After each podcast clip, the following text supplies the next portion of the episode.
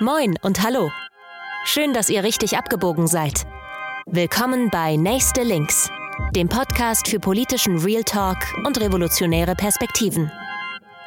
Hier sind eure Hosts, Timo und Vince.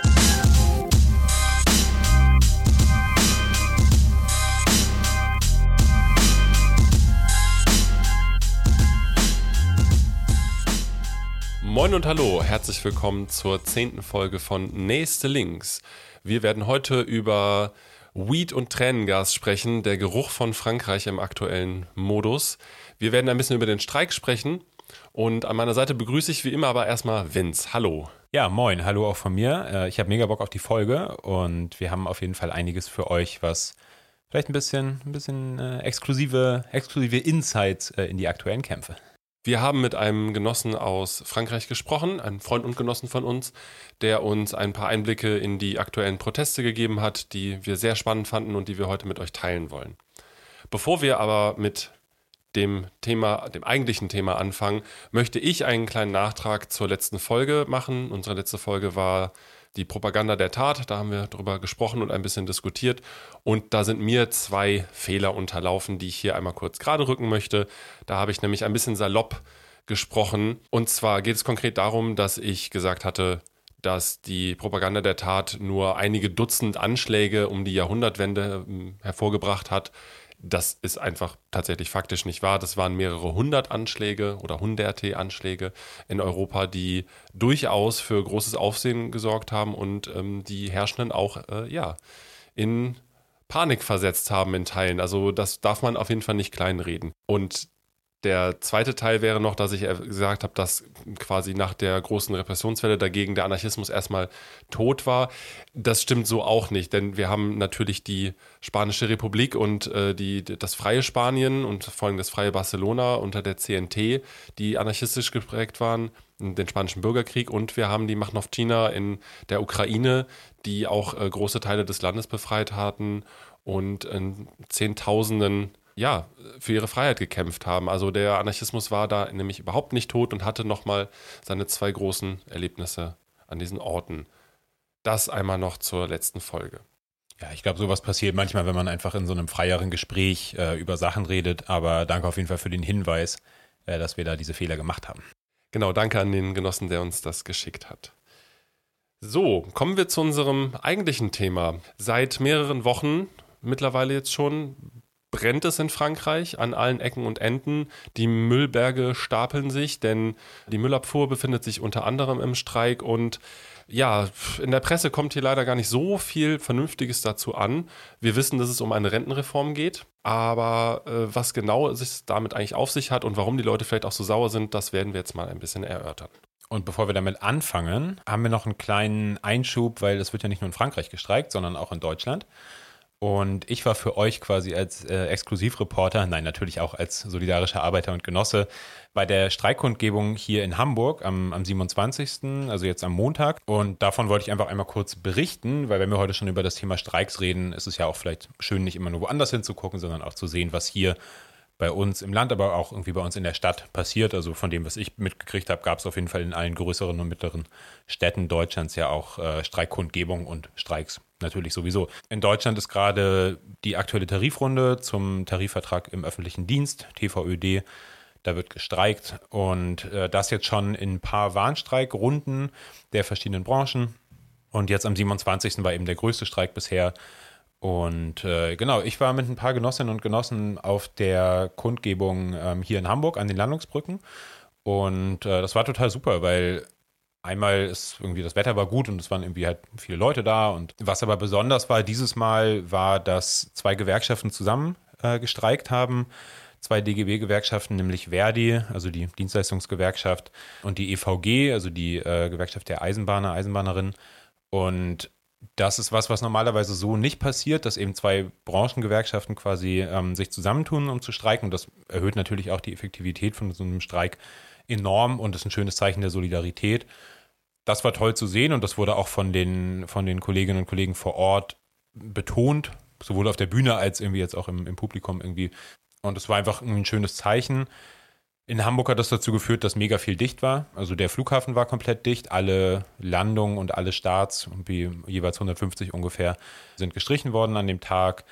Äh, die Bahnen standen still, beziehungsweise in Hamburg die S-Bahn, weil die zur Deutschen Bahn gehören. Und äh, die Wasserwege waren dicht, also die Schleusen, Kanäle und so weiter. Das ist ein Landesbetrieb hier in Hamburg, der hat gestreikt. Und im Hafen waren natürlich Sachen dicht und äh, um Hamburg rum der Nordostseekanal tatsächlich. Der Nordostseekanal war komplett dicht und wer sich ein bisschen mit, mit deutscher Geografie auskennt und da vielleicht auch schon mal rübergefahren ist mit der Bahn oder mit dem Auto, weiß, der Nordostseekanal ist erstens sehr groß und zweitens sehr wichtig. Also wenn man den Hamburger Hafen und den Nordostseekanal und den Hamburger Flughafen bestreikt, das ist ein herber Einschnitt und äh, wie die Kolleginnen und Kollegen da vor Ort auch richtig gefordert haben, die ganzen Millionen, die die Arbeitgeber dadurch verloren haben, hätten sie ja auch einfach an Lohn auszahlen können.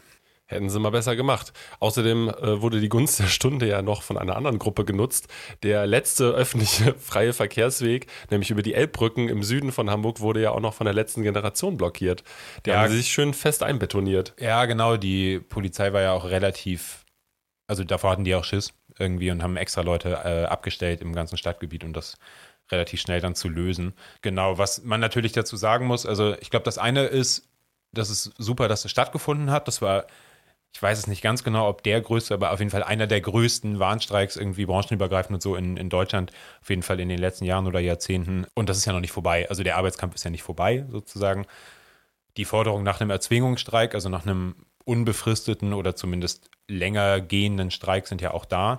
Einige Betriebe und Branchen haben jetzt nicht mitgestreikt, die vorher schon gestreikt hatten. Das ist hier auch die Müllabfuhr, also die Stadtreinigung und andere Bereiche. Aber auf der anderen Seite ist es natürlich jetzt gerade aus unserer Perspektive, ist das natürlich alles, darf man das glaube ich auch nicht überschätzen. Also ich sehe die Tendenz auf jeden Fall auch immer mal wieder bei, bei verschiedenen linken Gruppen, dann irgendwie, dass dann ja darin jetzt irgendwie analog zu Frankreich quasi der, die Vorstufe zur nächsten Revolution gesehen wird. Und man muss sich natürlich schon vor Augen halten, das sind Spielregeln, nach denen Arbeitsrecht oder Arbeitskampf in Deutschland funktioniert. Das sind diese Tarifrunden, die gibt es. Darum wird gestreikt. Danach herrscht die sogenannte Friedenspflicht. Das heißt, er darf dann nicht gestreikt werden, auch per Gesetz. Und was wir dieses Mal gemerkt haben, die, die, die Autobahnbetriebe, also die Straßenbetriebe hier in Hamburg, wollten äh, drei von vier Röhren des Elbtunnels dicht machen, äh, mit, mit dem Streik auch. Und das wurde per Gesetz einfach verboten und das geht auch. Also diesen ganzen Aktionen ist ein relativ enger gesetzlicher Rahmen einfach gesetzt. Das ist so in Deutschland, das ist in anderen Ländern anders. Ähm, aber weil wir in Deutschland auch nicht, zum Beispiel wie in Frankreich, irgendwie so eine kämpferische Streikkultur und Streiktradition haben, zumindest nicht in dem Ausmaß, funktioniert es dann eben auch, das per Gesetz zu verbieten. Und genau, ich glaube, es sind so ein paar Sachen, also gerade so das, das sehr eingeschränkte Streikrecht, aber auch diese Friedenspflichten, diese Tarifrunden müssen wir, glaube ich, vor Augen haben, wenn wir uns das jetzt angucken und das erstmal natürlich total super finden, was da passiert, aber das auch nicht zu überschätzen.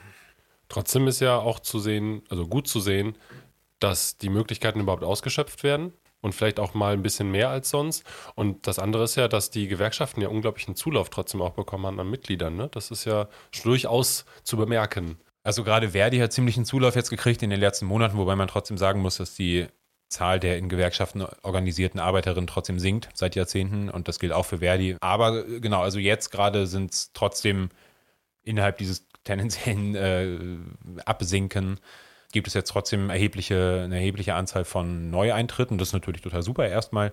Genau, wie gesagt, ich glaube, es gibt so ein bisschen das Auge von, hey, das ist total cool und das ist super und das ist irgendwie gerade diese äh, Solidarität branchenübergreifend. Ähm, es gab bei der Kundgebung relativ viele Solidaritätsbekundungen auch von Gewerkschaften aus anderen Ländern, aus der Türkei, aus den USA, Großbritannien und so weiter. Also da wird schon dieses ganze Thema internationale Solidarität auch unter Arbeiterinnen wird da schon auch irgendwie, wird da schon deutlich.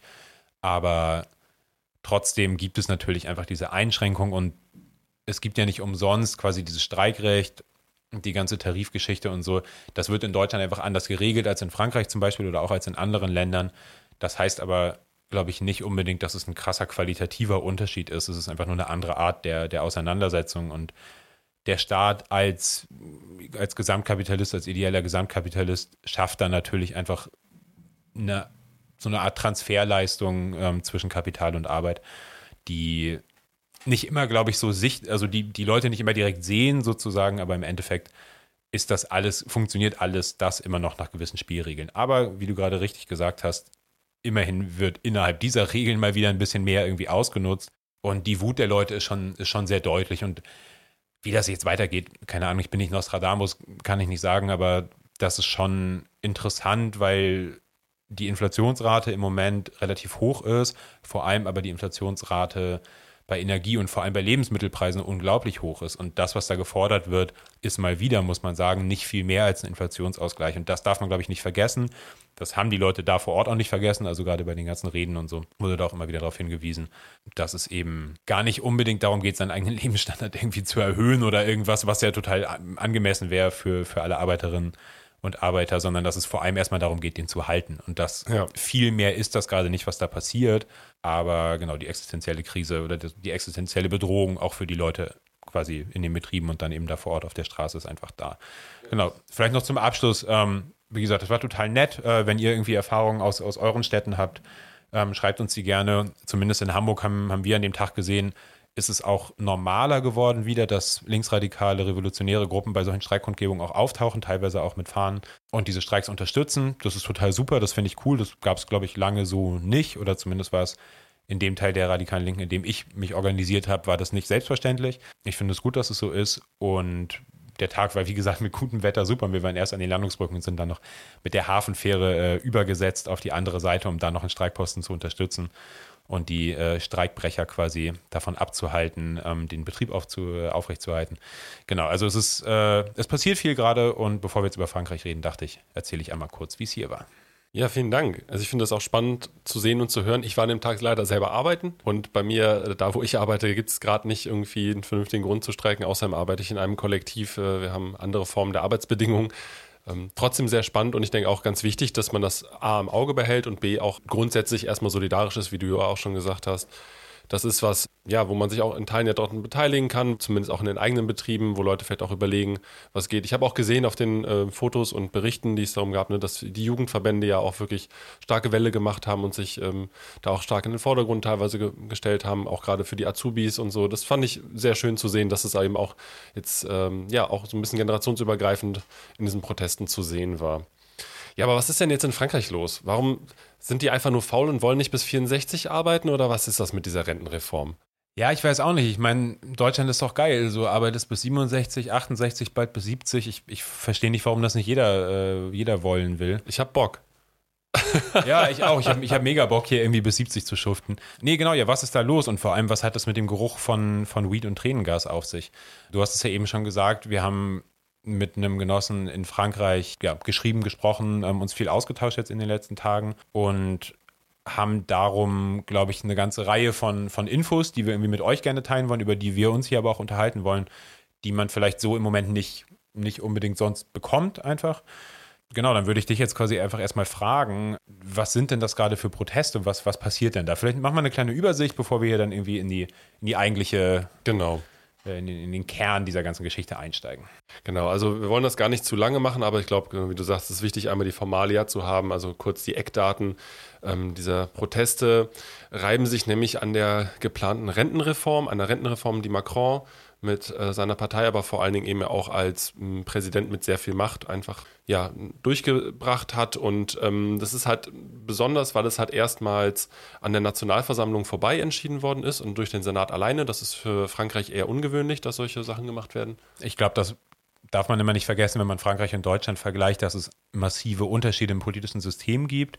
Sowohl offiziell als auch quasi in dieser politischen Kultur, die sich ja irgendwie immer rausbildet in den einzelnen Staaten. Und das was wir in Deutschland kennen, oft ja eher so ein, eine Verschiebung von Gesetzeslagen mit so kleinen, in so kleinen Schritten ist. Und Frankreich hat eine Tradition von großen Paketen, die sehr viel auf einmal ändern und hat halt ein Präsidialsystem, was mit dem in Deutschland so nicht vergleichbar ist, in dem eben der Präsident, also einmal das Frankreich sehr zentralisiert auf Paris, ähm, aber vor allem da dann nochmal auf den Präsidenten einfach. Manche sprechen da auch von autokratischen Verhältnissen eben ne, und sagen halt, da ist eine Person, die vielleicht auch zu viel Macht inne hat. Nun gut, jedenfalls hat äh, der Senat das äh, Gesetz oder beziehungsweise diese Reform an der Nationalversammlung vorbei verabschiedet und das soll Ende 2023 in Kraft treten. Und besagt, dass das Renteneintrittsalter äh, ab 2030 von 62 schrittweise auf 64 Jahre angehoben werden soll. Also, dass du dann erst offiziell in Rente gehen kannst. Und warum haben die Leute damit jetzt ein Problem? Ich meine, wir müssen ja auch bis 67 arbeiten. So schaut's aus. Es gibt aber auch da einen Unterschied. Und zwar wenn du abschlagsfrei in Rente gehen möchtest, um deine Mindestrente zu bekommen, musst du in Frankreich, anders als in Deutschland, 43 Jahre gearbeitet haben. In Deutschland sind es tatsächlich nur 35 Jahre. 43 Jahre klingt auch ehrlich brutal lang. Ja, überleg mal, das bedeutet im Endeffekt, du musst, wenn du mit 62 jetzt in Rente gehen wollen würdest, müsstest du mit 19 anfangen zu arbeiten und kontinuierlich durcharbeiten. Und nicht nur anfangen zu arbeiten, sondern mit 19 anfangen quasi in einem voll bezahlten, sozialversicherungspflichtigen genau. und so weiter Job. Das bedeutet de facto, in Frankreich geht sowieso wirklich der absolute Großteil der Menschen überhaupt nicht mit 62 in Rente. Die Leute könnten, wenn sie wollten, manche machen es vielleicht gezwungenermaßen aus gesundheitlichen Gründen, weil sie sich kaputt geackert haben. Aber de facto ist es einfach ja so, dass die Leute gar nicht erst mit 62 in Rente gehen. Und wenn du jetzt das Renteneintrittsalter nochmal anhebst, bedeutet das ja auch, dass du einfach nochmal länger arbeiten musst, damit du überhaupt auf die Jahre kommst, um einen gewissen Mindestsatz an Rente zu bekommen. Jetzt hat die Regierung zwar versprochen, bisher versprochen, noch nichts ist noch nicht besiegelt, noch nicht klar, wo das Geld herkommt, dass es eine monatliche Mindestrente von 1200 Euro dann halt geben soll. Was ja ehrlich gesagt, wenn man davon Steuern und so weiter abzieht, bei den jetzigen Preisen, Frankreich gerade was so Lebensmittel angeht, ist sowieso eher teurer als Deutschland. Das ja. ist ja nicht viel Geld. Nein, das ist überhaupt nicht viel Geld. Vor allen Dingen, wenn dazu noch kommt, dass die Reallöhne nämlich niedriger sind als in Deutschland. Also du bist mit knapp 5000 Euro netto in Deutschland, äh, in, in, Frankreich äh, bei den oberen 10 Prozent der gut verdienenden Menschen. Das ist schon ganz schön krass. Ja, und das macht natürlich alles ganz schön sauer. So, das sind jetzt so die Eckpunkte an denen sich das Ganze entzündet hat. Und die Regierung war halt auch so arrogant und hat halt gedacht, naja, wir drücken das halt durch, dann demonstrieren die Leute ein bisschen und dann gehen sie halt wieder nach Hause haben sich aber halt geschnitten. Nämlich genau das Gegenteil ist der Fall. Und es ist zu den größten Protesten seit Jahren mal wieder gekommen. Also mal wieder in Frankreich. Aber ich finde, das ist dieses Mal ja wirklich. Also ich. Ja, die Gilets Jaunes-Proteste, also die Gelbwesten-Proteste, hatten ein bisschen anderen Charakter in Teilen und so. Und hatten, glaube ich, durch dieses Symbol eher so die, die Möglichkeit, als gebündelter Protest wahrgenommen zu werden und so weiter. Aber also das ist ja schon zahlenmäßig und so ist es ja schon riesig gerade einfach, oder? Für die einzelnen Städte, also in jeder Stadt in Frankreich wird protestiert, in jeder größeren Stadt kommt es halt auch zu Ausschreitungen, es kommt zu Streiks. Die größten Sektoren, die betroffen sind, äh, sind tatsächlich so die Müllabfuhr und die äh, Treibstoffproduktion, also die Raffinerien. Ähm, das hat tatsächlich auch schon die größten Flughäfen in Frankreich und andere Bereiche echt in die Bedouille gebracht, weil die einfach keinen Sprit mehr haben. Und vor allen Dingen genau anders als bei den Gilets jaunes werden die Proteste ja vor allen Dingen von den Gewerkschaften angeführt beziehungsweise sie stellen einfach einen Großteil der Leute und stellen die größte organisierte Kraft auf der Straße aktuell dar. Das heißt, das sind jetzt auch einfach Arbeiterinnen-Proteste sozusagen, die da stattfinden. Ne? Also ich glaube, das ist bei den Gilets jaunes war das ja in Teilen auch so, aber das waren eben auch kleinbürgerliche Proteste, gerade halt irgendwie im ländlichen Raum, ohne das jetzt werten zu wollen, ne? aber einfach so von der, von der Betrachtung her. Und jetzt haben wir es wirklich halt mit genau Gewerkschaften und jungen Arbeiterinnen, Arbeitern und so zu tun, die einfach auch Angst um ihre, berechtigte Angst um ihre letztlich ihr gesamtes Lebensmodell, irgendwie ihre Zukunft haben. Absolut. Und das Spannende daran ist zu sehen, dass äh, zum einen auf der gewerkschaftlichen Ebene die eher ja, sozialdemokratischen Gewerkschaften durchaus auch mit den ähm, ja, klassenkämpferischen und revolutionären Gewerkschaften zusammenarbeiten. Also da hat man sich zusammengetan. Man hat wohl einige Gräben, die da waren, zugeschüttet und äh, zieht jetzt an einem Strang. Das ist selbst für Frankreich wohl ein relativ starkes Novum, was da gerade so passiert. Und das andere ist, ein großer Teil der Proteste wird von jungen Menschen, wie du gerade schon sagtest, gestellt, die teilweise das erste Mal auf der Straße sind. Ist ja auch strange, wenn man sich anguckt, dass es eigentlich um Rente geht, oder? Also ich genau. wenn man sich so, wenn man sich so, wenn ich mir Rentenproteste vorstelle, dann denke ich halt, ja, halt Grauhaarpiraten auf der Straße irgendwie. Ähm, ja. Aber jetzt gerade bei den Demos, es gibt ja auch dieses Phänomen irgendwie der, der jungen Blocks sozusagen, die dann da, also in die gezielt junge Menschen reingehen. Total. Ja, aber das ist das Spannende an Frankreich. Da gibt es ein ganz anderes äh, Verständnis von gesellschaftlicher Solidarität. Denn den jungen Leuten, ähnlich vielleicht jetzt hier wie zum Beispiel so den Kids in, von Fridays for Future, ja durchaus bewusst ist, dass die Entscheidungen, die heute getroffen werden, sie in ein paar Jahrzehnten ja selber einholen. Und wenn wir die Entwicklung gerade mit den Preisen, mit den Konflikten weltweit und auch in Europa irgendwie in den Krisen äh, anschauen, dann haben die jungen Menschen total verständlicherweise ja einfach auch Angst. Sie wissen nicht, wie es weitergeht, ob es überhaupt irgendwann mal Rente gibt, ob diese Mindestrente, die versprochen wird, überhaupt haltbar ist. Und gleichzeitig äh, gibt es eben diese Perspektive zu sagen, wir müssen aber auch die, die jetzt schon davon betroffen sind, auch unterstützen. Und das ist, glaube ich, das, was sich da gerade so auf der Straße zusammentrifft. Und ich glaube, man muss jetzt auch gar nicht so tun, als wären das irgendwie die jungen Leute und wir sind da irgendwie was anderes oder was. Also das sind ja auch Leute in unserem Alter einfach. Ja. Und letztlich geht es mir ja nicht anders, nur dass die Situation in Deutschland, also das Rentensystem irgendwie ein bisschen anders funktioniert und das ist, äh, keine Ahnung, aber im Endeffekt, also ich glaube ja auch nicht dran, dass ich Rente ausgezahlt kriege, wenn ich alt bin.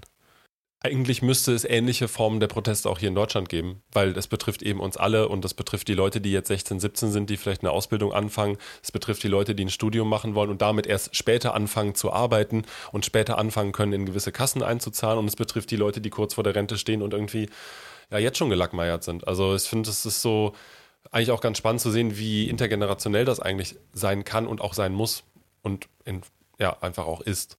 Ja, ansonsten, also was ist denn da eigentlich los? Wer ist da auf der Straße? Wir haben es hauptsächlich mit den Gewerkschaften zu tun, die ähnlich wie in Deutschland, aber auch jetzt eben in Frankreich einen hohen Zufluss an neuen Mitgliedern haben, also zu Tausenden. Was ich da ganz interessant finde, ne, das fände ich auch nochmal spannend, da könnte man vielleicht irgendwann nochmal noch mal genauer reingucken. Frankreich hat jetzt irgendwie diese starken kämpferischen Gewerkschaften auf der Straße. Und das sieht total krass aus und das fühlt sich ganz anders an als jetzt in Deutschland und die haben auch einfach eine andere Protestkultur. Auf der anderen Seite hat Frankreich eine viel niedrigere gewerkschaftliche Organisierungsrate als Deutschland. Ich glaube nicht mal die Hälfte. In Frankreich, jetzt? Ja, in Frankreich sind unter 10 Prozent der betrieblich äh, beschäftigten Menschen in Gewerkschaften organisiert. Das ist weniger als in den USA.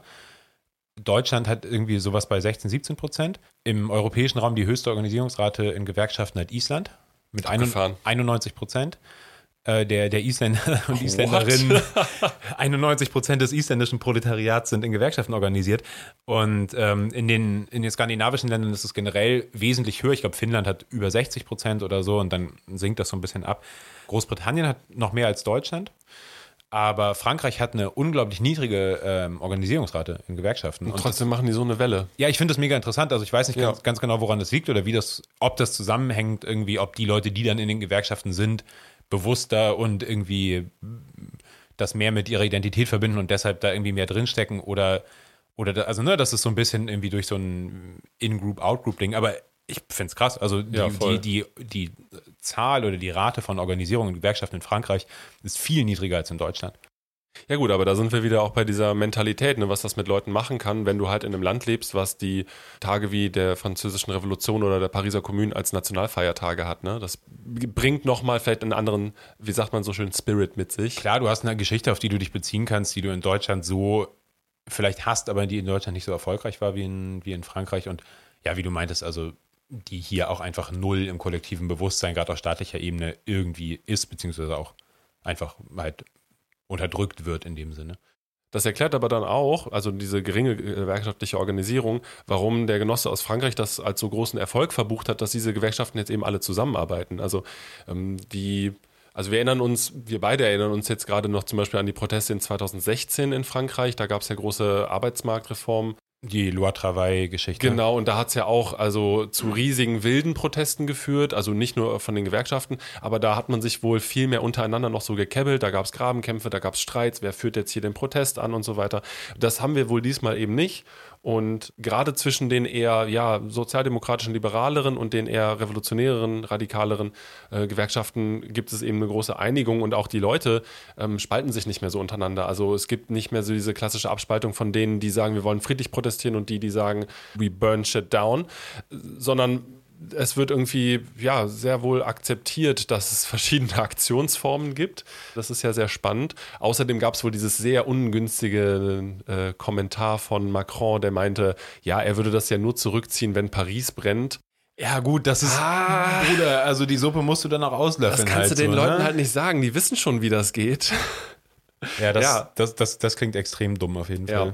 Aber es gibt natürlich auch in Frankreich sowas wie eine APO, also eine außerparlamentarische Opposition, ähm, Gruppen, äh, Organisierungen und auch Kleinstparteien teilweise auch. Also in Frankreich gibt es eine große kommunistische Partei, die aktuell auch wohl Zulauf erhält, aber gar nicht so doll. Die ist aber irgendwie absolut präsent und es gibt äh, drei, äh, ja, unterschiedlich große trotzkistische Parteien, die wohl aber sehr gut organisiert sind und gerade wohl großen Zulauf bekommen.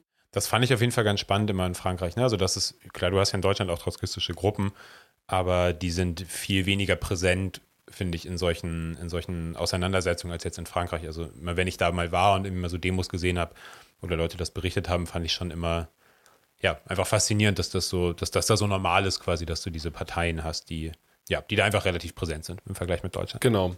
Und jetzt ist aber so ein bisschen die Frage, weil wir sehen jetzt ganz viele Parteifahren auf den Protesten, aber was halt mit den Gruppen ist und den Personen ist, die vielleicht nicht in irgendwelchen Parteien sind. Und da hat unser Genosse uns ja erzählt, dass äh, diese Gruppen sehr wohl an den Protesten teilnehmen. Also anarchistische Gruppen, auch kleine kommunistische Gruppen vielleicht, die eben frei organisiert sind.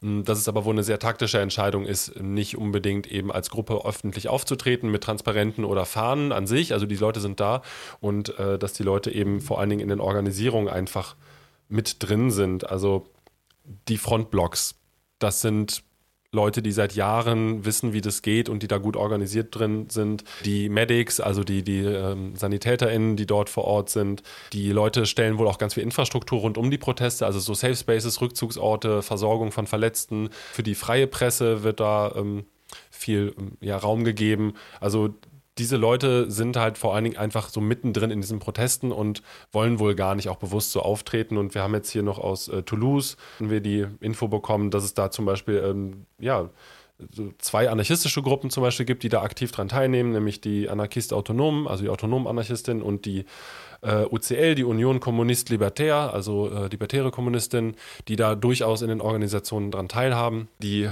Uni-Anarchos bleiben wohl alle zu Hause, die mag keiner. Also wie kann man sich denn in so einer Phase nicht an Protesten beteiligen? Who knows?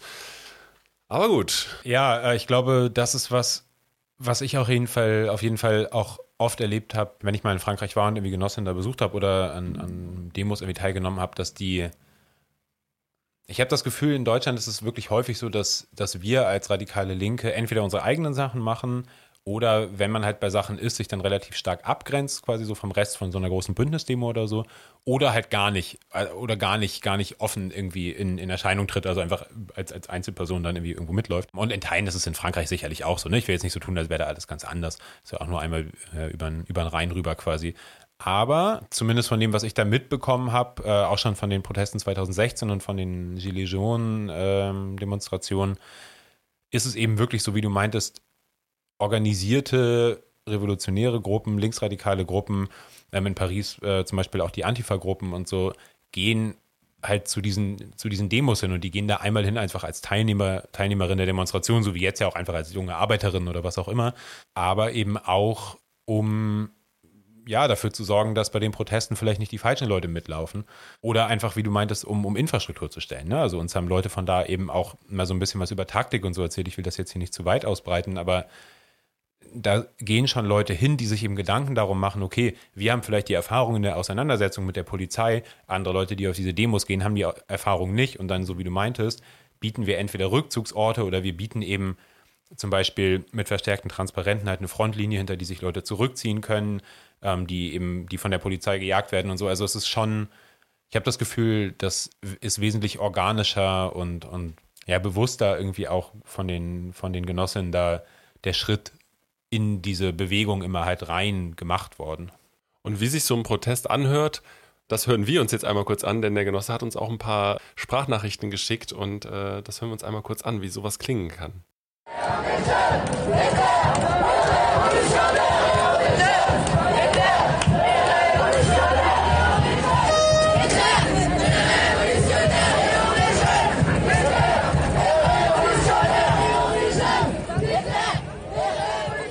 hattest ja gerade gesagt, ähm, es sind auch viele junge Menschen irgendwie jetzt auf den, auf den Demos. Hast du da noch mehr Infos zu? Ja, und zwar, das haben wir jetzt also größtenteils alles von dem Genossen hm, bekommen an Infos, ist es so, dass es in Frankreich ähm, seit Jahren einen sehr bewussten Kultur- und Bildungskampf um Meinungshoheit äh, am Internet vor allen Dingen gibt. Also ähnlich, also europaweit, aber auch vor allen Dingen auch wie in Deutschland sind vor zehn Jahren auch schon die Rechten sehr stark gewesen im Meinungsmachen im Internet und damit auch Leute zu agitieren und so weiter und so fort. Es gab aber in Frankreich auch eine relativ schnelle und relativ starke Gegenbewegung. Das heißt, man ist seit irgendwie einem guten Jahrzehnt auch dabei, aktiv in sozialen Medien Einfluss zu nehmen und das ist quasi ein Resultat davon. Also es gibt wohl einzelne ähm, InfluencerInnen in Frankreich, also zu nennen wäre da zum Beispiel der YouTuber Usul, der mittlerweile ganz klar politische Inhalte nach draußen bringt, also ursprünglich aus der Gamer-Szene kommt und irgendwie so ne, irgendwie Streams macht, wo er irgendwelche Sachen zockt und mittlerweile halt irgendwie politischen Content teilweise macht. Und das ist wohl nicht zu unterschätzen, wie sehr das Leute auf die Straße gebracht hat. Und auch, da haben wir auch immer wieder Gespräche darüber, die Meme-Kultur. Es ist eine Meme-Kultur in Frankreich, die äh, mittlerweile wohl ja fast schon wieder eine Tradition hat, sich über die Regierung zum Beispiel lustig zu machen und äh, die jungen Menschen halt total abholt und politisiert. Und das ist wohl auch dann diese Menge an jungen Leuten, die es halt irgendwie teilweise zum ersten Mal auf die Straße treibt. Und das finde ich sehr spannend. Also gerade bei den Videos von den nicht angemeldeten, also den wilden Demonstrationen, finde ich, hat man das ja auch wirklich deutlich gesehen, dass du einfach wirklich einen Haufen Leute auf der Straße hattest, die offensichtlich weder organisiert miteinander sind, also außer jetzt vielleicht in ihren Freundeskreisen oder so, und die auch, das klingt, das ist jetzt eine, eine, Vermutung von meiner Seite, aber die auch eben nicht so wirkten, als wären sie jetzt so mega oft auf allen möglichen Demonstrationen und Protesten gewesen, sondern für die das wirklich ja weniger eine politische Überlegung ist, gehe ich da jetzt hin, weil ich es richtig finde oder nicht, sondern eher eine ja, fast eine Affekthandlung eben. Ähm, eine Intuition oder, vielleicht auch, ne? Zu sagen dann. Gehe ja, ich jetzt auch hin. Genau, ich gehe jetzt auch hin und so. Oder, also genau, wo, wo man sich von so einer Bewegung dann auch mitreißen lässt. Oder auch einfach aufgrund einfach der, der, der materiellen Bedrohung durch diese Rentenreform. Also es ist ja, muss jetzt ja nicht so tun, als wäre das nur ein Event. Die Leute wissen ja, warum sie auf die Straße gehen. Ich meine nur, es wirkte bei vielen Protesten nicht so wie Leute, die jetzt sich halt vorher zusammengesetzt haben und sich überlegt haben, und das machen wir dann und das ist unsere Strategie und so, sondern einfach da halt hingegangen sind. Und ich finde, da ist sowas, gerade wie so Meme-Kultur, ähm, Social Media Arbeit sicherlich auch äh, kein, kein zu vernachlässigender Faktor. Überhaupt nicht. Und ich finde es ganz spannend, weil das immer so einen stark antiautoritären Charakter hat, wenn so wilde Proteste entstehen, gerade bei den jungen Menschen. Das, äh, ich meine, die Leute haben in den Schulen, also die Kids haben an den Schulen ja ihre äh, Eingänge blockiert, teilweise in Solidarität irgendwie mit den Protesten. Also das ist ja was, was in Deutschland gefühlt erstmal jetzt undenkbar ist, gar nicht um diesen Vergleich jetzt aufzumachen, aber dieses Bewusstsein und ich glaube, dass das schon gerade bei jungen Menschen eben ganz stark über soziale Medien eben auch gefördert wird, äh, beziehungsweise da einfach ein Anknüpfungspunkt erstmal stattfindet, ein Berührungspunkt stattfindet und äh, zeigt auch wieder, wie wichtig irgendwie diese Arbeit auch ist, die Leute da abzuholen, wo sie sind und zwar auch die jungen Leute stellt ja auch irgendwie jetzt ein bisschen einfach generell so die Frage in den Raum, wie wird denn da jetzt eben eigentlich protestiert? Genau, so welche, welche Protestkultur oder ich fange es mal andersrum an. Jede Bewegung bringt auf eine Art ja irgendwie so ihre eigenen Ausdrucksformen und Taktiken, Strategien des, des Demonstrierens oder der, des politischen Kampfs, mal ganz allgemein gesprochen, ähm, hervor. Womit haben wir es denn da jetzt gerade zu tun? Also da zitiere ich einmal den Genossen auf Englisch und übersetze es dann.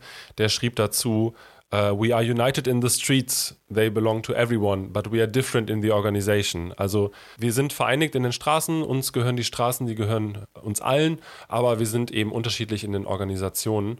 Und ich glaube, da fängt es halt zum einen an, ne, dass wir eben Proteste haben, die stark gewerkschaftlich geprägt sind, dass wir aber Leute haben, die sich eben auch aus ja, verschiedensten persönlichen Gründen, Zukunftsängste, Frust und was weiß ich was an den Protesten anschließen, die gerade frisch politisiert sind oder eben Leute, die ja auch durchaus einen revolutionären Charakter haben und sagen, naja, also wir beteiligen uns selbstverständlich an sozialen Protesten, weil wir darin auch vielleicht ja einen sozial-revolutionären Charakter sehen und der in Teilen durchaus auch vorhanden ist.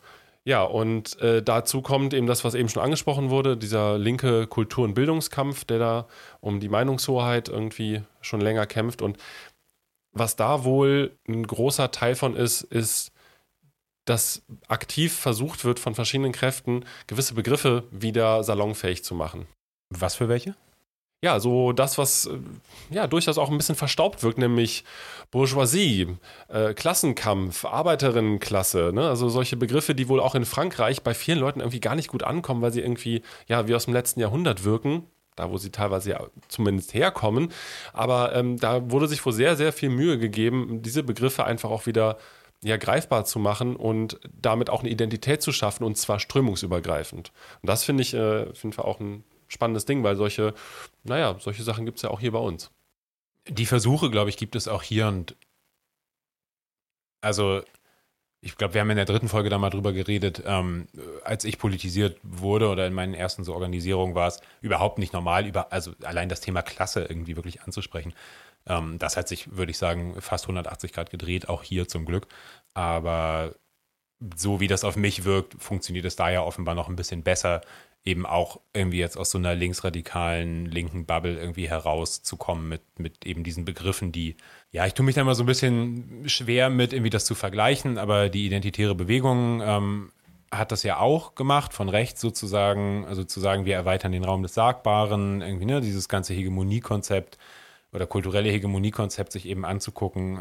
Also die identitäre Bewegung in Deutschland und Götz Kubitschek als quasi ihr Vordenker die Identitären machen jetzt hier nicht mehr so mega viel, aber sind ja einfach auch aufgegangen in AfD und ähnlichen Strukturen. Also die Leute gibt es ja immer noch. Die Ideen sind ja geblieben. Die Ideen sind geblieben, die haben ihre Rolle quasi erfüllt für diesen rechten Kulturkampf, den sie davor hatten. Und man muss, glaube ich, auch leider anerkennen, das haben die auch nicht schlecht gemacht. Es hat ja funktioniert in Teilen. Gerade so diese Begriffe wie. Ähm, Sagen wir wahrnehmen statt anerkennen. Ja, ja, danke. Also genau, man, man kann es, ich glaube, es wäre falsch, das nicht eben wahrzunehmen, dass es funktioniert hat. Und das heißt nicht, dass man sich das da abgucken muss. Und letztlich haben die sich das ja auch wieder nur abgeguckt, eben bei Leuten, die vorher äh, Sachen gemacht Aus haben. Aus Frankreich zum Beispiel. Genau, die, die Deutschen haben sich das eben aus Frankreich, also Götz Kubitschek und irgendwie ein, zwei von seinen dummen Freunden sind nach Frankreich gefahren zu den äh, ja, Generation Identitäre Leuten und haben sich letztlich mit deren Vordenkern, Vordenkerinnen wieder getroffen. Diese Nouvelle Droite, neue Rechte, äh, Leute, die da schon seit 2004, 2005 im Grunde genommen, also schon länger als in Deutschland aktiv waren. Und ich will jetzt hier gar nicht den, den super langen, äh, super langen Exkurs zum Thema Metapolitik und äh, Identitäre und sowas machen, aber ich finde es interessant zumindest, dass es da jetzt auch von links funktioniert mal zu sagen, okay, wir nehmen uns vielleicht ein paar zentrale Begriffe und die pushen wir auch so, dass wir sie selber vielleicht irgendwann gar nicht mehr hören können, aber wir versuchen eben die so in den, in den Diskurs reinzutragen, dass es plötzlich eben wieder ganz normal möglich ist zu sagen, naja, natürlich gibt es einen Klassenkampf. Ohne dass das halt, wie du meintest, ohne dass das klingt, als wäre ich halt auf einer DKP-Versammlung in den 70ern oder so, sondern so, dass halt Leute das heute hören und so denken, ja, normal gibt's halt. So. Ja, und dass sich Leute da drin auch wiederfinden, ne, sich selbst in ihrer Klasse wiederfinden. Und da finde ich es dann auch so spannend, dass was wir am Anfang hatten, dass die Gruppen, Gewerkschaften und Parteien da wohl eben bewusst ganz viele Streitigkeiten vielleicht auch um sowas erstmal beiseite gelegt haben, um sich eben im Kampf zu vereinigen. Und dass das wäre vielleicht auch ein Unterschied nochmal zu den Rechten oder auch zu den Identitären in Frankreich und anderen, zu sagen, dass das auch viel aktiver auf die Straße getragen wird. Also zum einen den Kulturkampf zwar auch bewusst im Internet zu führen, weil da wird er größtenteils eben auch geführt, aber auch ganz klar zu sagen, okay, wir nehmen das aber auch mit auf die Straße. Und das ist das, was du äh, am Anfang meintest, so, ne? also welche Kultur bildet sich denn wohl bei den, den Protesten so selbst heraus? Und ich äh, habe das Gefühl, dass das, ähm, das kommt hier in Deutschland, finde ich, nicht so an, aber das ist das, was unser Genosse einfach auch immer wieder betont und sagt, naja, die Leute entwickeln halt ein ganz anderes Bewusstsein mittlerweile und diese Proteste entstehen ja auch aus einer Konsequenz. Also die Proteste in Frankreich, die wir jetzt haben, sind nicht die direkte Kontinuität von den Protesten zu Leutraval in 2016 zum Beispiel, aber sie sind die Konsequenz daraus.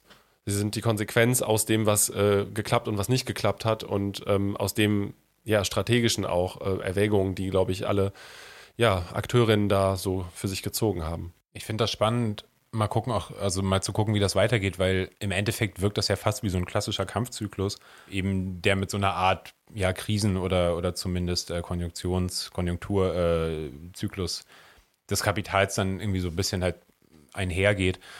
Also quasi Post-Finanzkrise, irgendwie so ja, komischer irgendwie Neoliberalismus mit so französischer Prägung, also mit dieser, mit dieser autoritären Prägung ähm, eben unter Macron und in diesem Präsidialsystem so generell. Und ob das irgendwann, also ob das irgendwann zu einer qualitativen Veränderung führt, jetzt nicht nur irgendwie, ob dieses Gesetz durchgedrückt wird oder ob sich daraus eine Art neues Klassenbewusstsein irgendwie ergeben kann oder so, sondern worauf das hinausläuft, fände ich einfach nur spannend, was der Fluchtpunkt dieser, dieser Proteste sein kann. Wo man eben sagt, naja gut, also können wir jetzt irgendwie dieses, dieses Gesetz stoppen? Geht es darum, dass dieses ganze Präsidialsystem abzuschaffen, weil die Leute halt da irgendwie sagen, ah, das ist eigentlich irgendwie der, der, der politische, jetzt nicht der ökonomische, aber der politische Grundstein irgendwie dieser ganzen Misere? Oder was ist, und, und auf der anderen Seite vom Staat ja letztlich auch, ne? Also schaffen die das irgendwie sowas immer wieder mit Repression halt runter zu, runterzudrücken oder einfach durch Aussitzen? So. Oder gibt es auch da dann irgendwann halt äh, ja, weiß ich nicht, eine Sozialdemokratisierung oder ein Schwenk nach rechts. Also es gibt ja alle möglichen ähm, Auswege, also Auswege gibt es für den Staat und Möglichkeiten gibt es für Leute auf der Straße, würde ich sagen. Und ich finde das einfach nur spannend, wie dieser Zyklus sich weiterentwickelt, weil das finde ich, glaube ich, auch wichtig, was du gerade gesagt hast, eben, es ist jetzt nicht die direkte Folge, aber natürlich ist es eine Kontinuität von 2016 und letztlich auch schon teilweise von davor und irgendwie den Gilets und so. Und dass die radikalen Gruppen, revolutionären Gruppen auf der Straße so eine Erfahrung auch im Kampf mit der Polizei und im Kampf gegen den Staat bei Protesten haben, ist ja kein Zufall. Also das sind ja Erfahrungen, die teilweise gemacht wurden und teilweise auch einfach bitter gemacht werden mussten in den letzten Protestkreisläufen äh, ja, sozusagen. Auf jeden Fall. Ich zitiere dann nochmal den französischen Genossen der dazu gesagt hat, auf der Straße ändert sich Wut zu Hoffnung. Die Menschen sehen die Risse im System.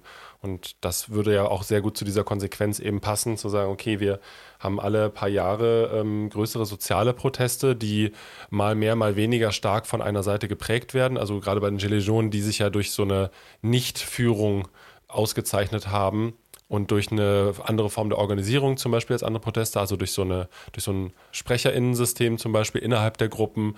Und wir haben es jetzt zum Beispiel mit Gewerkschaften zu tun, die irgendwie da die größten Organisationen wiederum in den Protesten stellen, die aber da die internen Konflikte mit anderen Gewerkschaften beiseite gelegt haben und gesagt haben, nee, okay, das ist was, was wir später diskutieren, jetzt gehen wir eben zusammen auf die Straße. Und das, ähm, ja, also was, was noch gesagt wurde, ist, der Protest entsteht aus dem Protest selbst.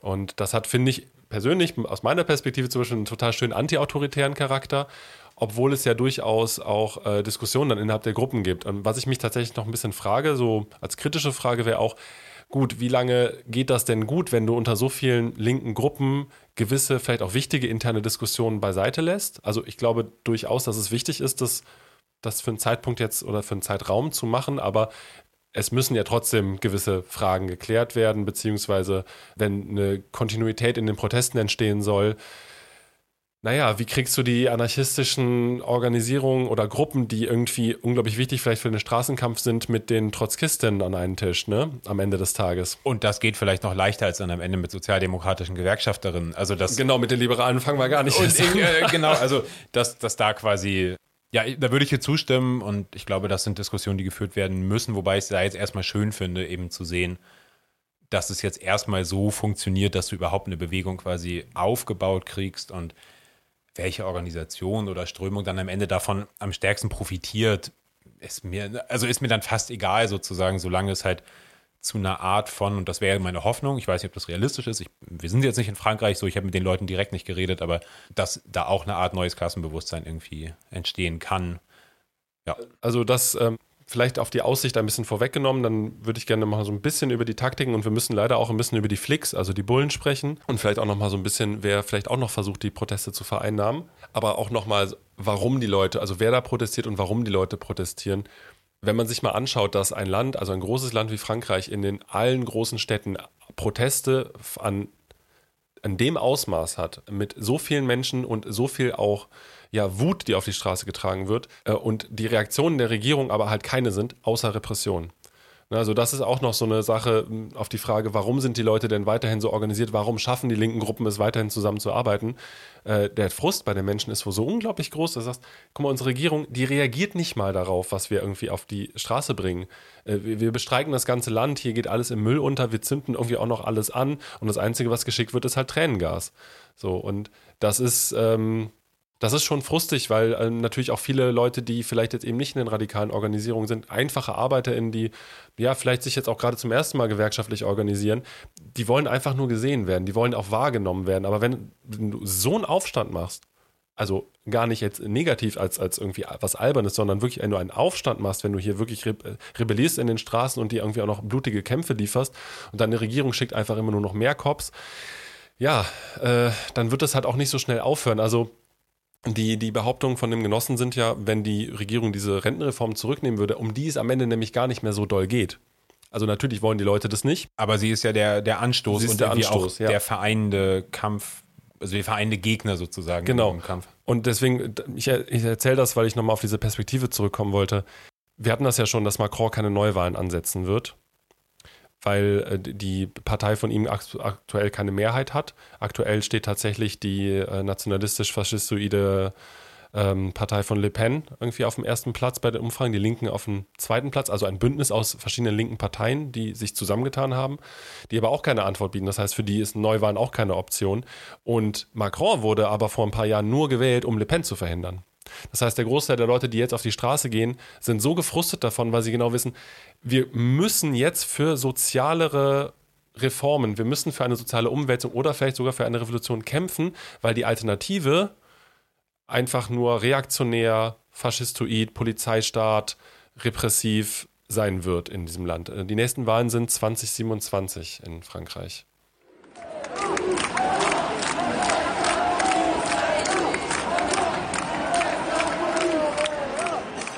Ja, tout le monde déteste la police.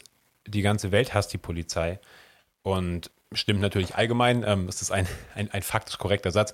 Nein, äh, aber das stimmt in Frankreich vielleicht noch mehr als woanders, weil gerade in den letzten Jahren eben die Proteste auch von Leuten, die jetzt eben, wie du gerade sagtest, einfach ja gesehen werden wollen oder die einfach nur, also die wirklich davon ausgehen, dass es durch Protest quasi eine positive Veränderung geben kann, durch reinen Protest und die dann eben mit Repression konfrontiert werden. Ähm, und ich glaube, wir müssen darüber reden, weil das auch eines der präsenten Bilder ist und sicherlich auch einer der, ein Teil der prägenden Erfahrungen irgendwie jetzt bei diesen Protesten.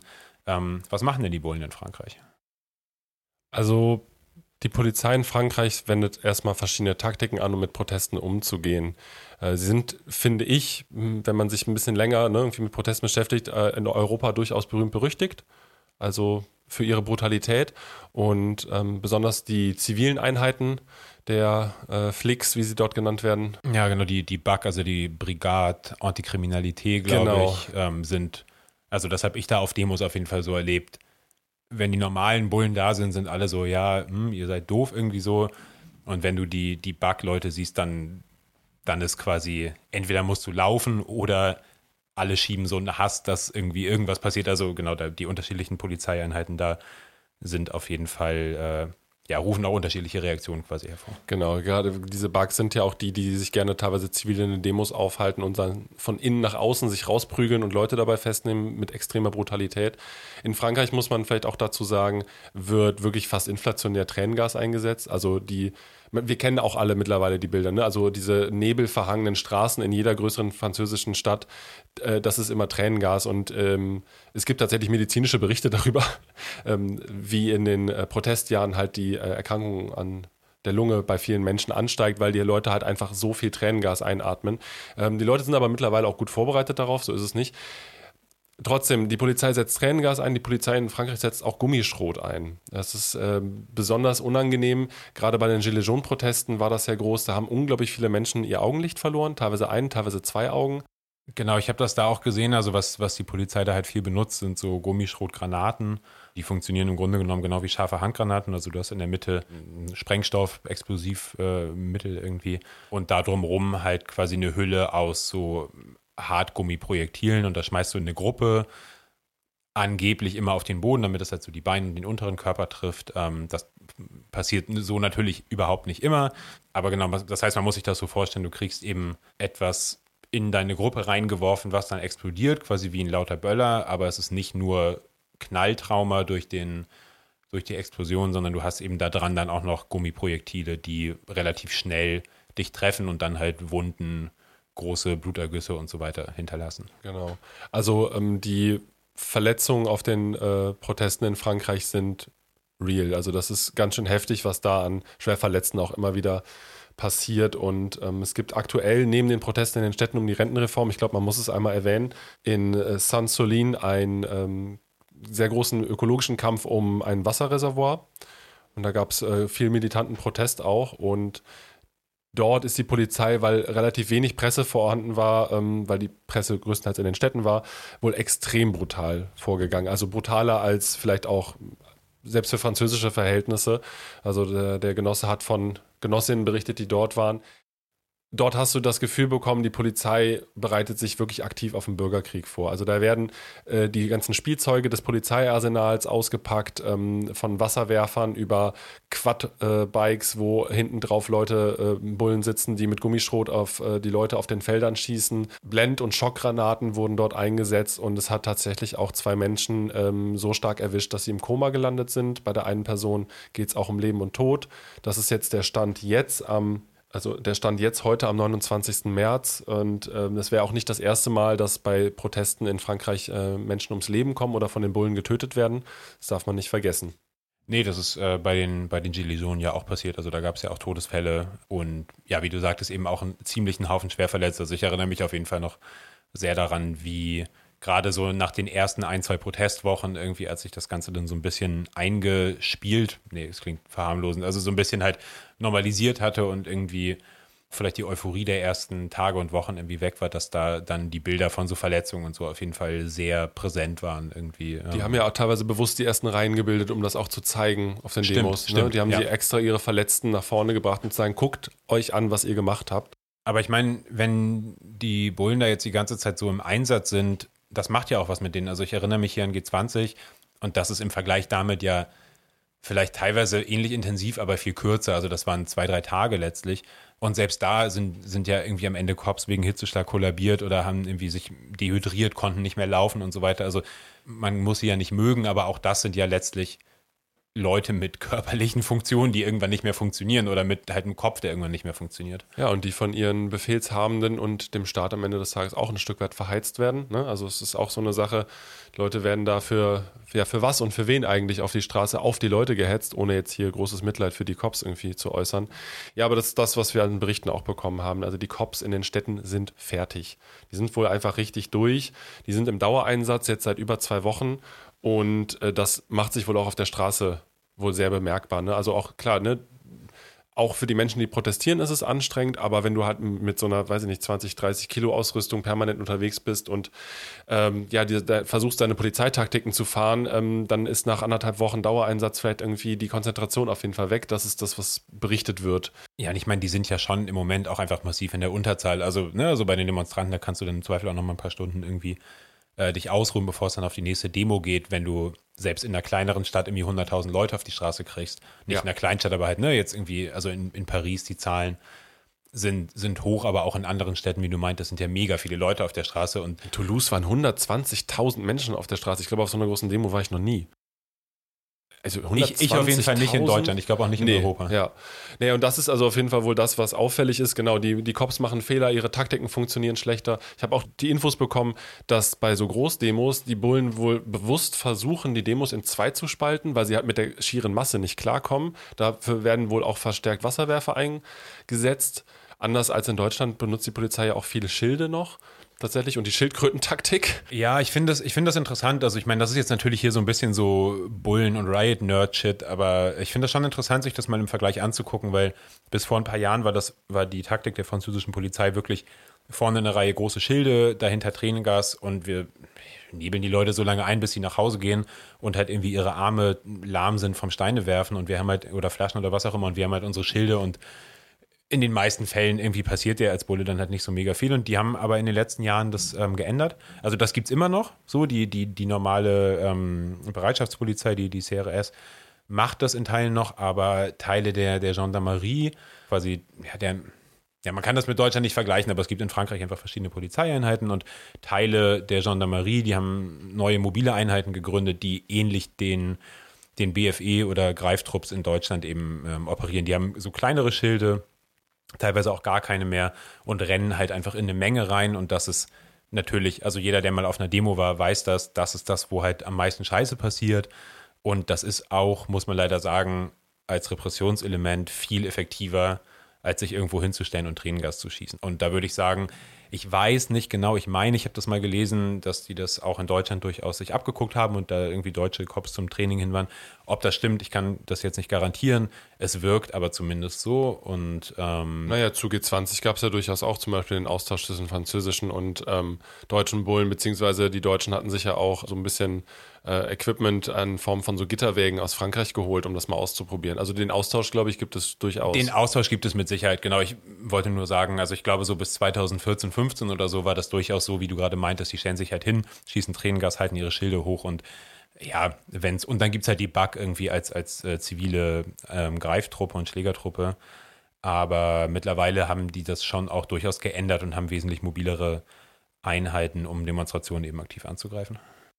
Ja, da wäre es jetzt nochmal spannend, äh, vielleicht nochmal so auf ein, zwei letzte Punkte zu kommen. Und zwar zum einen vielleicht so ein bisschen die Taktiken der Protestierenden, denn da haben wir ja auch so ein paar Infos bekommen, die ich super spannend finde und irgendwie gerne mit den Zuhörenden teilen möchte. Und das andere wäre noch so ein bisschen, äh, was machen eigentlich die Rechten? Und worauf wollen wir zuerst eingehen? Ich hätte Bock, gleich nochmal über die Taktiken zu reden, weil wir gerade beim Thema sind. Ähm, du hattest ja eben noch diesen Protest um das Wasserreservoir äh, erwähnt. Es gibt ja noch äh, zwei andere Geschichten oder es hängt auch mit dem zusammen, worüber wir eben schon geredet haben, nämlich diese ganze Geschichte mit dem Sprit und den Raffinerien. Oh ja. Das finde ich, wenn wir gerade schon über die Bullen reden, finde ich das vielleicht nochmal einen ganz guten Abschluss dafür, weil der äh, Flughafen Orly, also der eine von den größeren Flughäfen in Paris, ähm, halt von zwei Raffinerien wohl versorgt wird hauptsächlich und diese beiden Raffinerien sind blockiert.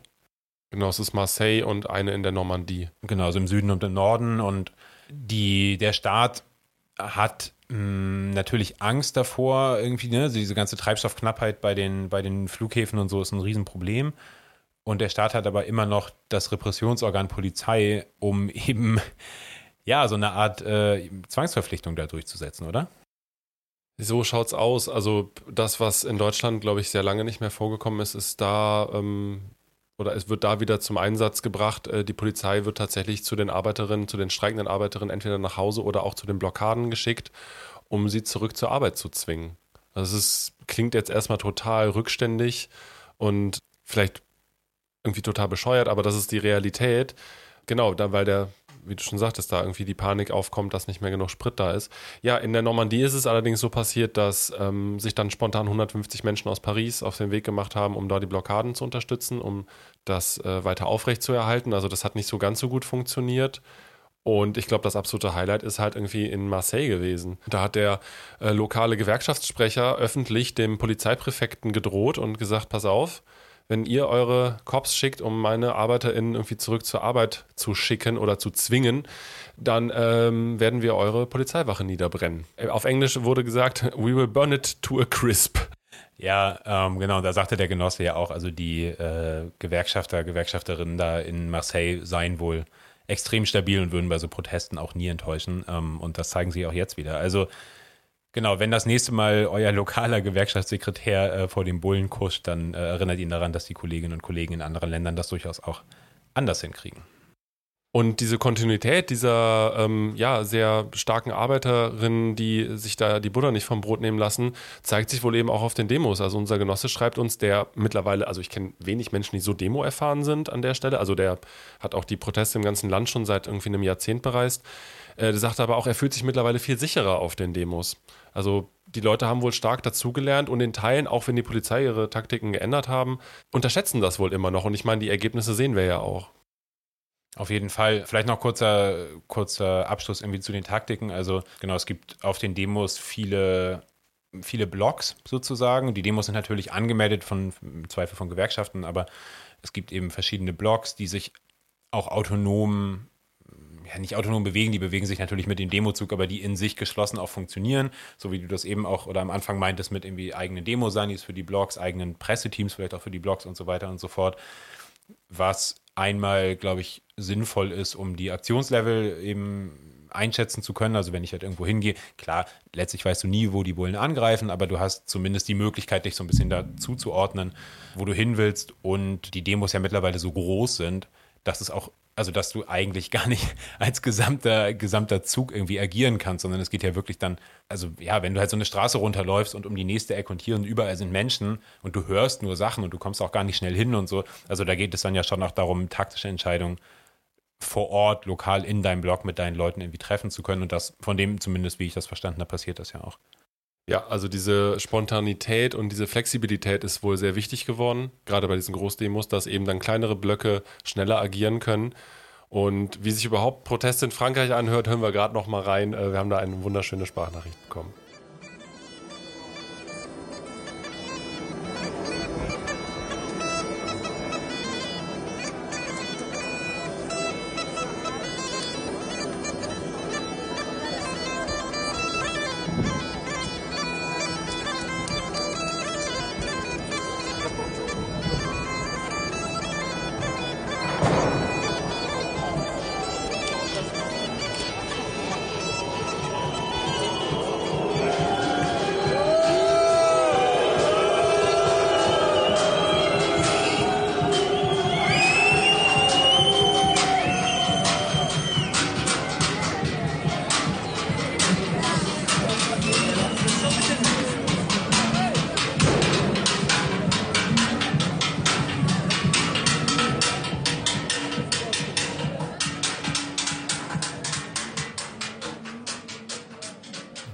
Haben ja noch einen anderen Vorteil.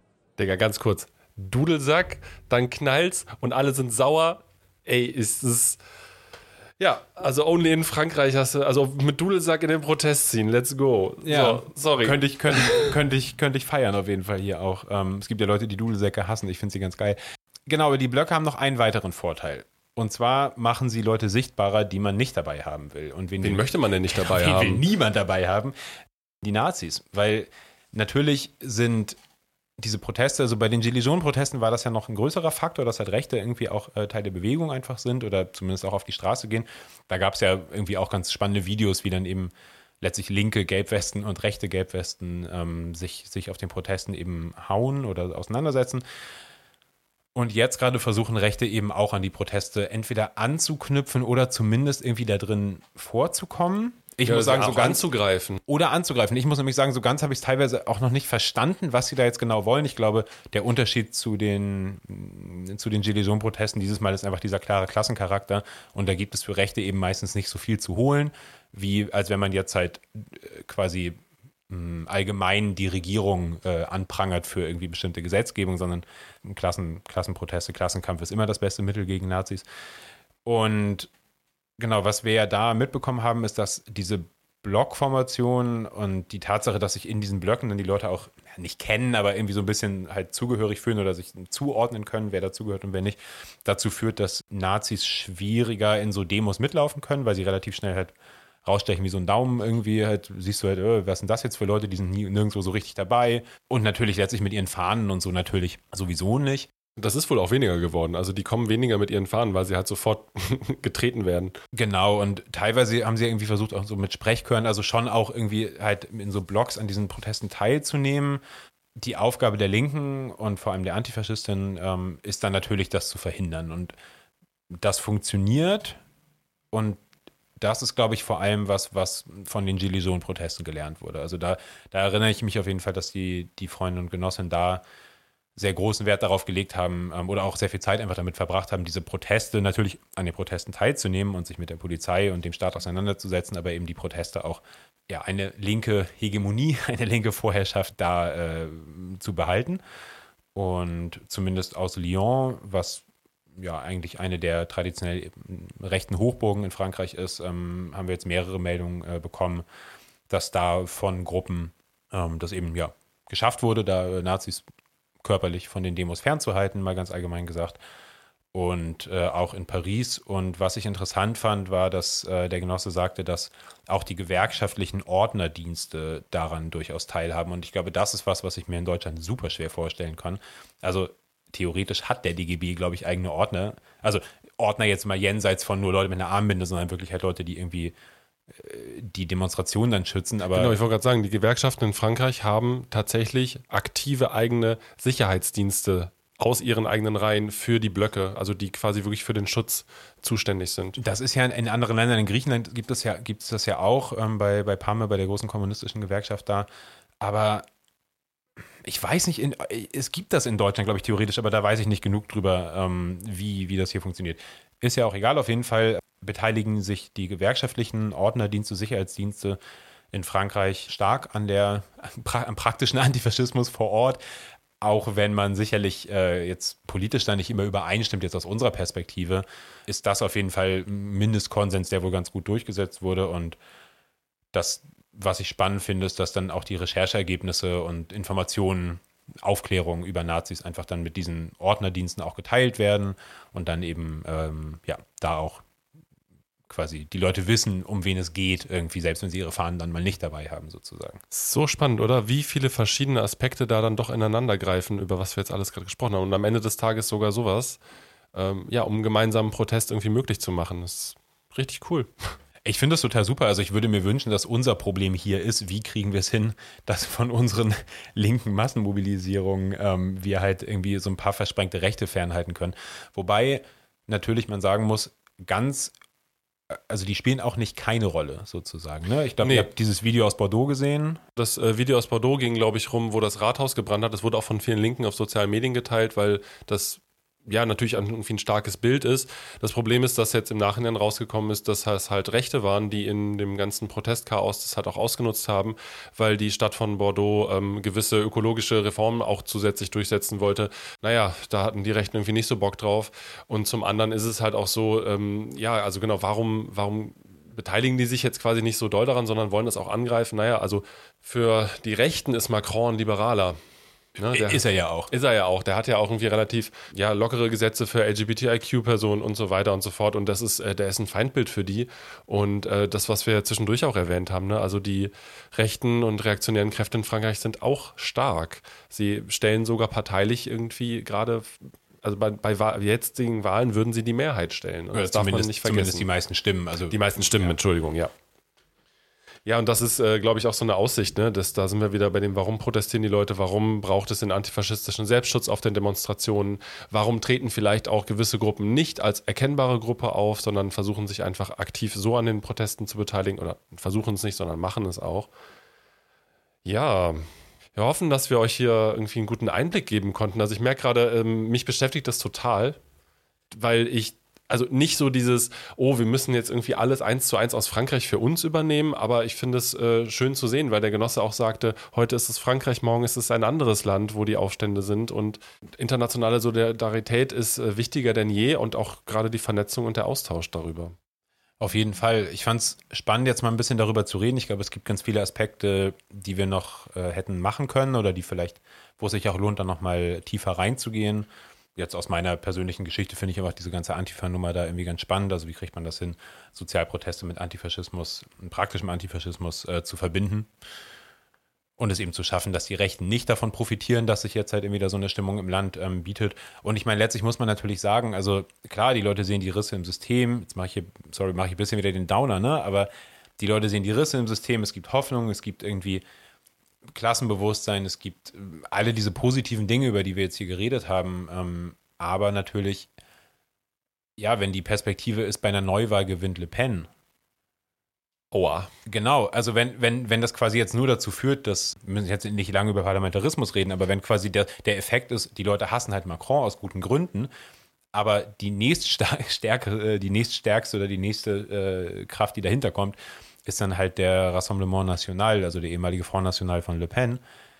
Da muss man sich natürlich schon so ein bisschen fragen, naja, wo kann das denn hinführen? Wo ist der, der emanzipatorische, der revolutionäre, der klassenkämpferische Punkt irgendwie am Ende dieser ganzen Geschichte? Und ich glaube, wir können das jetzt noch nicht sagen, aber das ist vielleicht auch was, wo man sich in Deutschland mal drüber Gedanken machen kann, auch wenn wir natürlich jetzt nicht in, in so einer Protestsituation sind, aber wie ich am Anfang kurz erzählt habe, auch hier gibt es Streiks gerade, auch hier die Krise, die ja in Teilen auch mit dem zusammenhängt, was jetzt in Frankreich passiert ist, eine internationale Krise. Ähm, Inflation ist in Frankreich genauso ein Thema wie in Deutschland letztlich.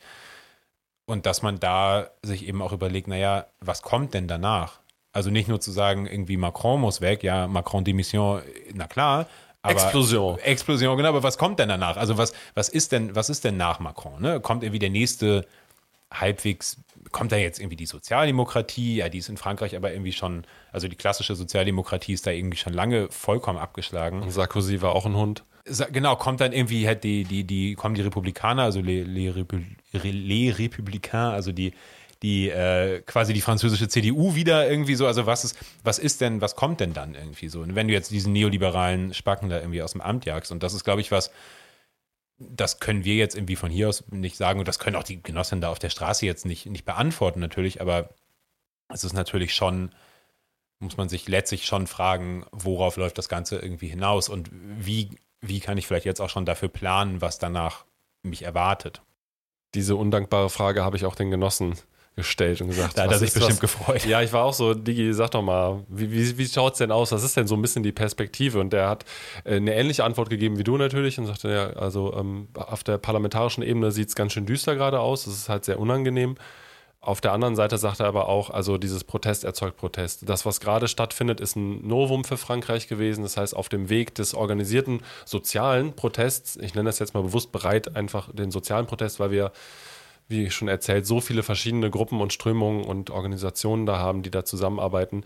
Und ähm, um da wieder ein kleines bisschen Licht ins Dunkel zu bringen, sagt er, gut, also zumindest auf der Ebene wird es perspektivisch in den nächsten Jahren einfach mehr Kommunistinnen geben, hat er gesagt. Und äh, also ob sie sich Libertäre oder Anarchistinnen nennen oder sonst wie, ob sie in den Gewerkschaften mehr aktiv sind, das ist wohl auch eine Sache, die trotzdem stattfinden wird. Also da wird es auf jeden Fall, glaube ich, auch viele Diskussionen geben. Vielleicht auch, wenn die Proteste ein wenig zur Ruhe kommen. Auch wie sich die Proteste entwickeln, werden wir ja sehen. Aber dann werden ja irgendwann auch wieder diese Fragen, die erstmal beiseite geschoben worden sind, wieder auch aufkommen müssen. Und hoffentlich kommen sie auch schon auf äh, zu einem Zeitpunkt, in dem eben noch Bewegung da ist. Ne? Also ich, das ist ja immer das, das Ärgerliche, das war ja, finde ich, hat die Finanzkrise irgendwie in, in Deutschland zumindest relativ deutlich gezeigt du hast eine Situation, auf die du nicht vorbereitet bist, dann versuchst du zu kämpfen, scheiterst und danach kommen dir dann quasi die guten Ideen, weil du dann halt irgendwie, ne, Hindsight ist 2020, dann kannst du halt, dann im Nachhinein kannst du immer leicht sagen, man hätte das oder man hätte dies. Und die Hoffnung, die ich zumindest jetzt gerade habe, wäre schon, es gibt die Proteste der letzten Jahre und es gibt die Erfahrung daraus und diese Protestwelle dauert jetzt vielleicht auch länger als erstmal gedacht und so und dann kriegst du vielleicht auch Strategiedebatten schon in, während, der, während der Bewegung quasi noch hin, um dann danach daran anknüpfen zu können. Also wollte dich gerade fragen, würdest du auch sagen, also ähm, Strategiefragen müssen auf jeden Fall auch in den Fokus dann gerückt werden. Also sehe Letzt, ich ja auch. Letztlich natürlich so, ne? Also ja. und natürlich ist Strategie immer wichtig, aber ich glaube, dass wir da jetzt eben gerade eine Situation haben, in der eine Strategiefrage keine, keine Frage von abstrakten Entscheidungen ist oder von von ideologischen, äh, also natürlich hat das was mit Ideologie zu tun, aber es ist, bleibt nicht auf dieser rein ideologischen Ebene, sondern es ist, macht ja wirklich einen Unterschied. Also es gibt einen faktischen Unterschied quasi, der auch im Zweifel im Moment relativ schnell messbar ist. Ne? Also es gibt irgendwie, jetzt kommt das tägliche Lenin-Zitat, es gibt äh, Jahre, ähm, in denen quasi nichts passiert oder Jahrzehnte, in denen, in denen nicht viel passiert. Und dann gibt es Wochen, in denen Jahrzehnte passieren. Ne? Also du hast ja schon Verdichtungen von, von einfach historischen Entwicklungen ähm, an bestimmten Punkten. Und ich würde sagen, dieser Punkt ist gerade so eine Verdichtung, in der auch in relativ kurzer Zeit relativ viele qualitative Sprünge möglich sein können. Ne, das muss nicht, das muss nicht passieren, aber es wäre zumindest möglich. Und ich glaube, dass so ein Protest und diese ganze Geschichte viel mehr sinnvolle Theorie hervorbringt als irgendwie 10, 20 Jahre abstrakte Diskussion.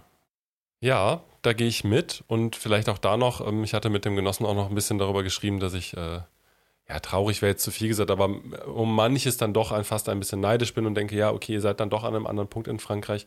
Aber was ich so schön fand, er hat uns nämlich, uns als radikale Linke in Deutschland auch noch ein sehr schönes Kompliment gemacht, was ich hiermit nochmal wiedergeben möchte. Er sagte auch, naja, ihr habt in Deutschland eine ganz andere Form von Organisierung ähm, und Infrastruktur, die wir in Frankreich zum Beispiel nicht haben. Er sagte, jede linksradikale Person in Frankreich äh, oder in Paris ist neidisch auf eure Strukturen, die ihr in Hamburg habt oder sonst wo. Und er führt da zum Beispiel den G20 an und sagt auch, ey, ihr habt eine Infrastruktur auf die Beine gestellt für Menschen aus ganz Europa und der ganzen Welt, ähm, überhaupt hier hinzukommen, überhaupt am Protest teilnehmen zu können. Ihr habt den Leuten irgendwie ein Dach über dem Kopf geboten, ihr habt die Leute gefüttert, ihr habt äh, Platz für die Presse geboten und, und, und, und, und.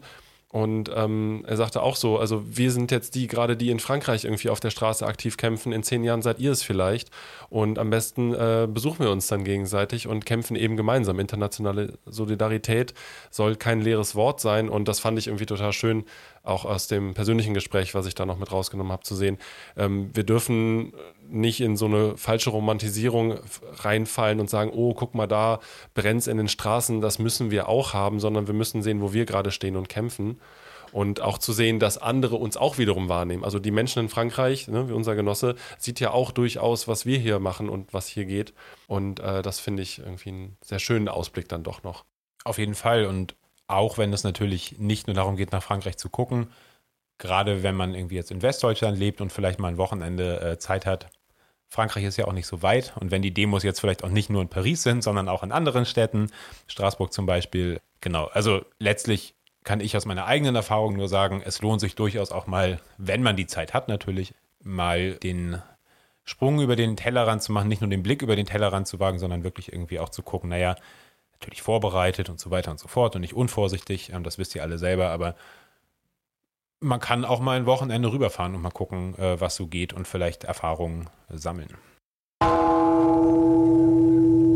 Schmock der Woche. Der Schmock der Woche ist heute die, die Rechten oder die Republikaner in den USA und ihre Scheißreaktion auf den letzten Amoklauf, das letzte Mars-Shooting äh, an einer Schule. Das ist in Nashville passiert, in Tennessee gestern. Und das ist schon schlimm genug. Also, ne, wir müssen hier nicht darüber reden, wie, wie grausam und grässlich und, und schlimm einfach die ganzen Amokläufer an den Schulen, aber auch an, an anderen Orten in den USA in den letzten Jahren sind. Das Besondere dieses Mal ist, dass die Person, die den Amoklauf begangen hat, die die Morde da begangen hat, sich selbst äh, als, als trans identifiziert. Und das führt natürlich vor dem absolut vergifteten faschistischen Klima in den USA ähm, auf Seiten der rechten Republikaner dazu, dass nur Scheiße aus deren Mündern kommt, ähm, wie zu erwarten war. Und genau das ist natürlich auch passiert. Die verrückteste von allen, ähm, Marjorie Taylor Greene, hat, ist sofort auf den Zug aufgesprungen und ein, äh, ein rechter ja, Twitter-Mensch ähm, hat aufgelistet, dass es jetzt bei insgesamt vier äh, Mars-Shootings die, die Täter oder Täterin als trans oder äh, nicht binär sich selbst identifiz identifiziert haben und behauptet da drin ein Muster zu sehen. Ähm, man muss dazu sagen, es gab seit Columbine, also seit dem einem der bekanntesten ähm, Mars-Shootings in 1999, gab es 376, nur in Schulen, 376 solcher Amokläufe. Davon sind vier, haben irgendwas damit zu tun, wie sich die Täter oder Täterin äh, identifizieren selber. Das hat also da jetzt irgendwie drauf aufzuspringen, das ist der durchschaubarste und leider deshalb auch voraussehbarste äh, politische Move der Rechten. Und wer hat natürlich ein Ausrufezeichen unter diesen Twitter-Post gehauen? Elon Musk. Also nicht nur der reichste, sondern in Teilen auch der einflussreichste Mensch der Welt. Das heißt, die äh, Trans-Community, LGBTQ-Community in den USA wird noch mehr Hass abkriegen, als sie im Moment abkriegen, wenn das überhaupt möglich ist. Solidarität geht auf jeden Fall raus wir hoffen irgendwie, dass es euch allen, ja, da drüben gut geht auf der anderen Seite des Teichs. Und es ist, ich finde es wirklich, wirklich erschreckend und gruselig. Und es ist eine der schlimmsten Sachen, die ich mir vorstellen kann, dass es so passiert. Aber wie gesagt, die Reaktionen darauf sind, oder der, die politische, das politische Ausnutzen dieses Falls sind in meinen, in meinen Augen ist das nicht nur der Schmock der Woche, sondern, keine Ahnung, der, der Schmock des Lebens. Also, ja, die Rechten in den USA, Mittelfinger für euch und wie gesagt, Solidarität mit allen Non-Binary, Trans, LGBTQ Menschen in den USA. Schmock der Woche.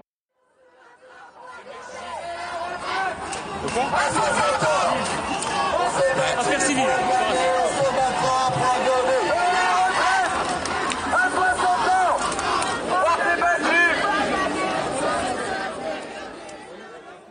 Und mit den Stimmen aus Frankreich beenden wir damit die heutige Folge und damit die zehnte Folge Nächste Links. Genau. Wir sind am Ende unserer ersten Staffel angekommen und der Break ist jetzt ein bisschen hart. Ich hoffe, es hat euch gefallen oder wir hoffen, es hat euch gefallen, hier uns ein bisschen über diese ganze Frankreich-Protestnummer reden zu hören. Aber wir wollten jetzt auch in eigener Sache einfach nochmal ein kleines Abschlusswort für heute finden. Die erste Staffel ist vorbei. Wir haben unsere ersten zehn Folgen gemacht. Wir haben nie so richtig gesagt, dass wir es irgendwie als Staffel, und das steht ja auch nirgendwo drauf, aber so in unserer Planung war das halt so, wir haben gesagt, hey komm, wir machen zehn Folgen und haben wir auch letztes Mal schon kurz drüber geredet. Und es wird in zwei Wochen am Montag wird es keine reguläre Veröffentlichung äh, geben, sondern das ist dann erst danach wieder. Also ihr müsst quasi einmal mäßig darauf verzichten, uns äh, im normalen Modus hier irgendwie sabbeln zu hören. Es wird in den nächsten Tagen, Wochen vielleicht eine kleine Überraschung geben. Und ansonsten äh, kann ich von meiner Seite aber erstmal sagen, danke fürs Zuhören, ähm, danke fürs Feedback Und ich merke auf jeden Fall, mir macht es total Spaß, das mit dir zu machen, ähm, das für euch alle da draußen irgendwie auch zu machen. Und äh, gerade bei so einem Thema wie heute oder so vielleicht auch nochmal ja, unser Spektrum an Themen auch irgendwie zu erweitern, zu gucken, hey, was geht vielleicht aktuell gerade, nicht, nicht nur so klassische zeitlose Themen zu machen, sondern auch mal über was Aktuelles zu reden. An dieser Stelle nochmal äh, vielen, vielen Dank an den Genossen aus Frankreich. Vielleicht schaffen wir es ja irgendwann auch mal mit dem hier ein direktes Gespräch zu führen. Das wäre auch sehr interessant. Und ansonsten findet ihr natürlich unsere Kontaktinformationen und alles zu spenden ähm, bei uns im Linktree. Am besten über Instagram quasi draufgehen, nächste Links Podcast. Schickt uns äh, Feedback an nächste Links-Podcast at riser.net ähm, als E-Mail. Schickt es uns über Instagram per Direktnachricht ähm, oder als Kommentar bei Soundcloud oder wo auch immer äh, ihr uns findet. Und äh, genau, spenden könnt ihr über Kofi. Gebt uns da gerne Kaffee aus. Das haben in den letzten Wochen auch immer mal wieder ein paar Leute gemacht. Das ist total super. Vielen Dank dafür. Hoffentlich, hoffentlich schaffen wir es dann auch hier die Infrastruktur so weit zu verbessern äh, in den nächsten Wochen, dass wir äh, neue, neue Wege, den großen Sprung nach vorne ähm, auf der Podcast-Ebene hier äh, hinkriegen. Und genau, willst du noch was sagen? Ja, ich möchte mich auf jeden Fall persönlich bei euch allen bedanken fürs Zuhören, für die kontinuierliche Treue, die uns hier einige ja schon in zehn Folgen äh, an den Tag gelegt haben. Ähm, es sind ja auch immer mehr Menschen dazugekommen. Wir haben spannendes Feedback bekommen. Mir macht es auch unglaublich viel Spaß. Ich äh, freue mich auch auf weitere Folgen. Danke für eure Spenden. Äh, an der Stelle auch nochmal vielen Dank an Josephine Hochbruck für das Intro. Äh, checkt mal ihre Seite aus, falls ihr mal eine wunderbare und professionelle Sprecherin für irgendwas haben möchtet. Ähm, sie hat auch verschiedene Podcasts schon eingesprochen. Danke an Ilhan für die Beats, die uns das Intro und Outro äh, so wunderbar professionell und nice klingen lassen. Es ist wirklich schön, dass sich so viele verschiedene Leute hier ähm, auch extern an diesem Projekt mit beteiligt haben, an unsere Freundinnen und Freunde und Partnerinnen, die uns hier äh, stetig auch Feedback und Support gegeben haben und auch ehrlich sind mit dem, was wir hier machen. Danke an die Genossinnen im Vorfeld, die uns ermutigt haben, dieses Projekt überhaupt auch zu starten. Da gab es ja auch ja, viel Gespräch drumherum und in diesem Sinne freue ich mich, wenn wir uns dann in vier Wochen wieder hören. Genau, äh, bis zum Mai und die nächste Folge erscheint dann auch äh, am Kampftag unserer Klasse. Bereitet euch vor, organisiert euch sehr gerne. Ähm, wir sind gespannt, was so gehen wird und damit verabschieden wir uns.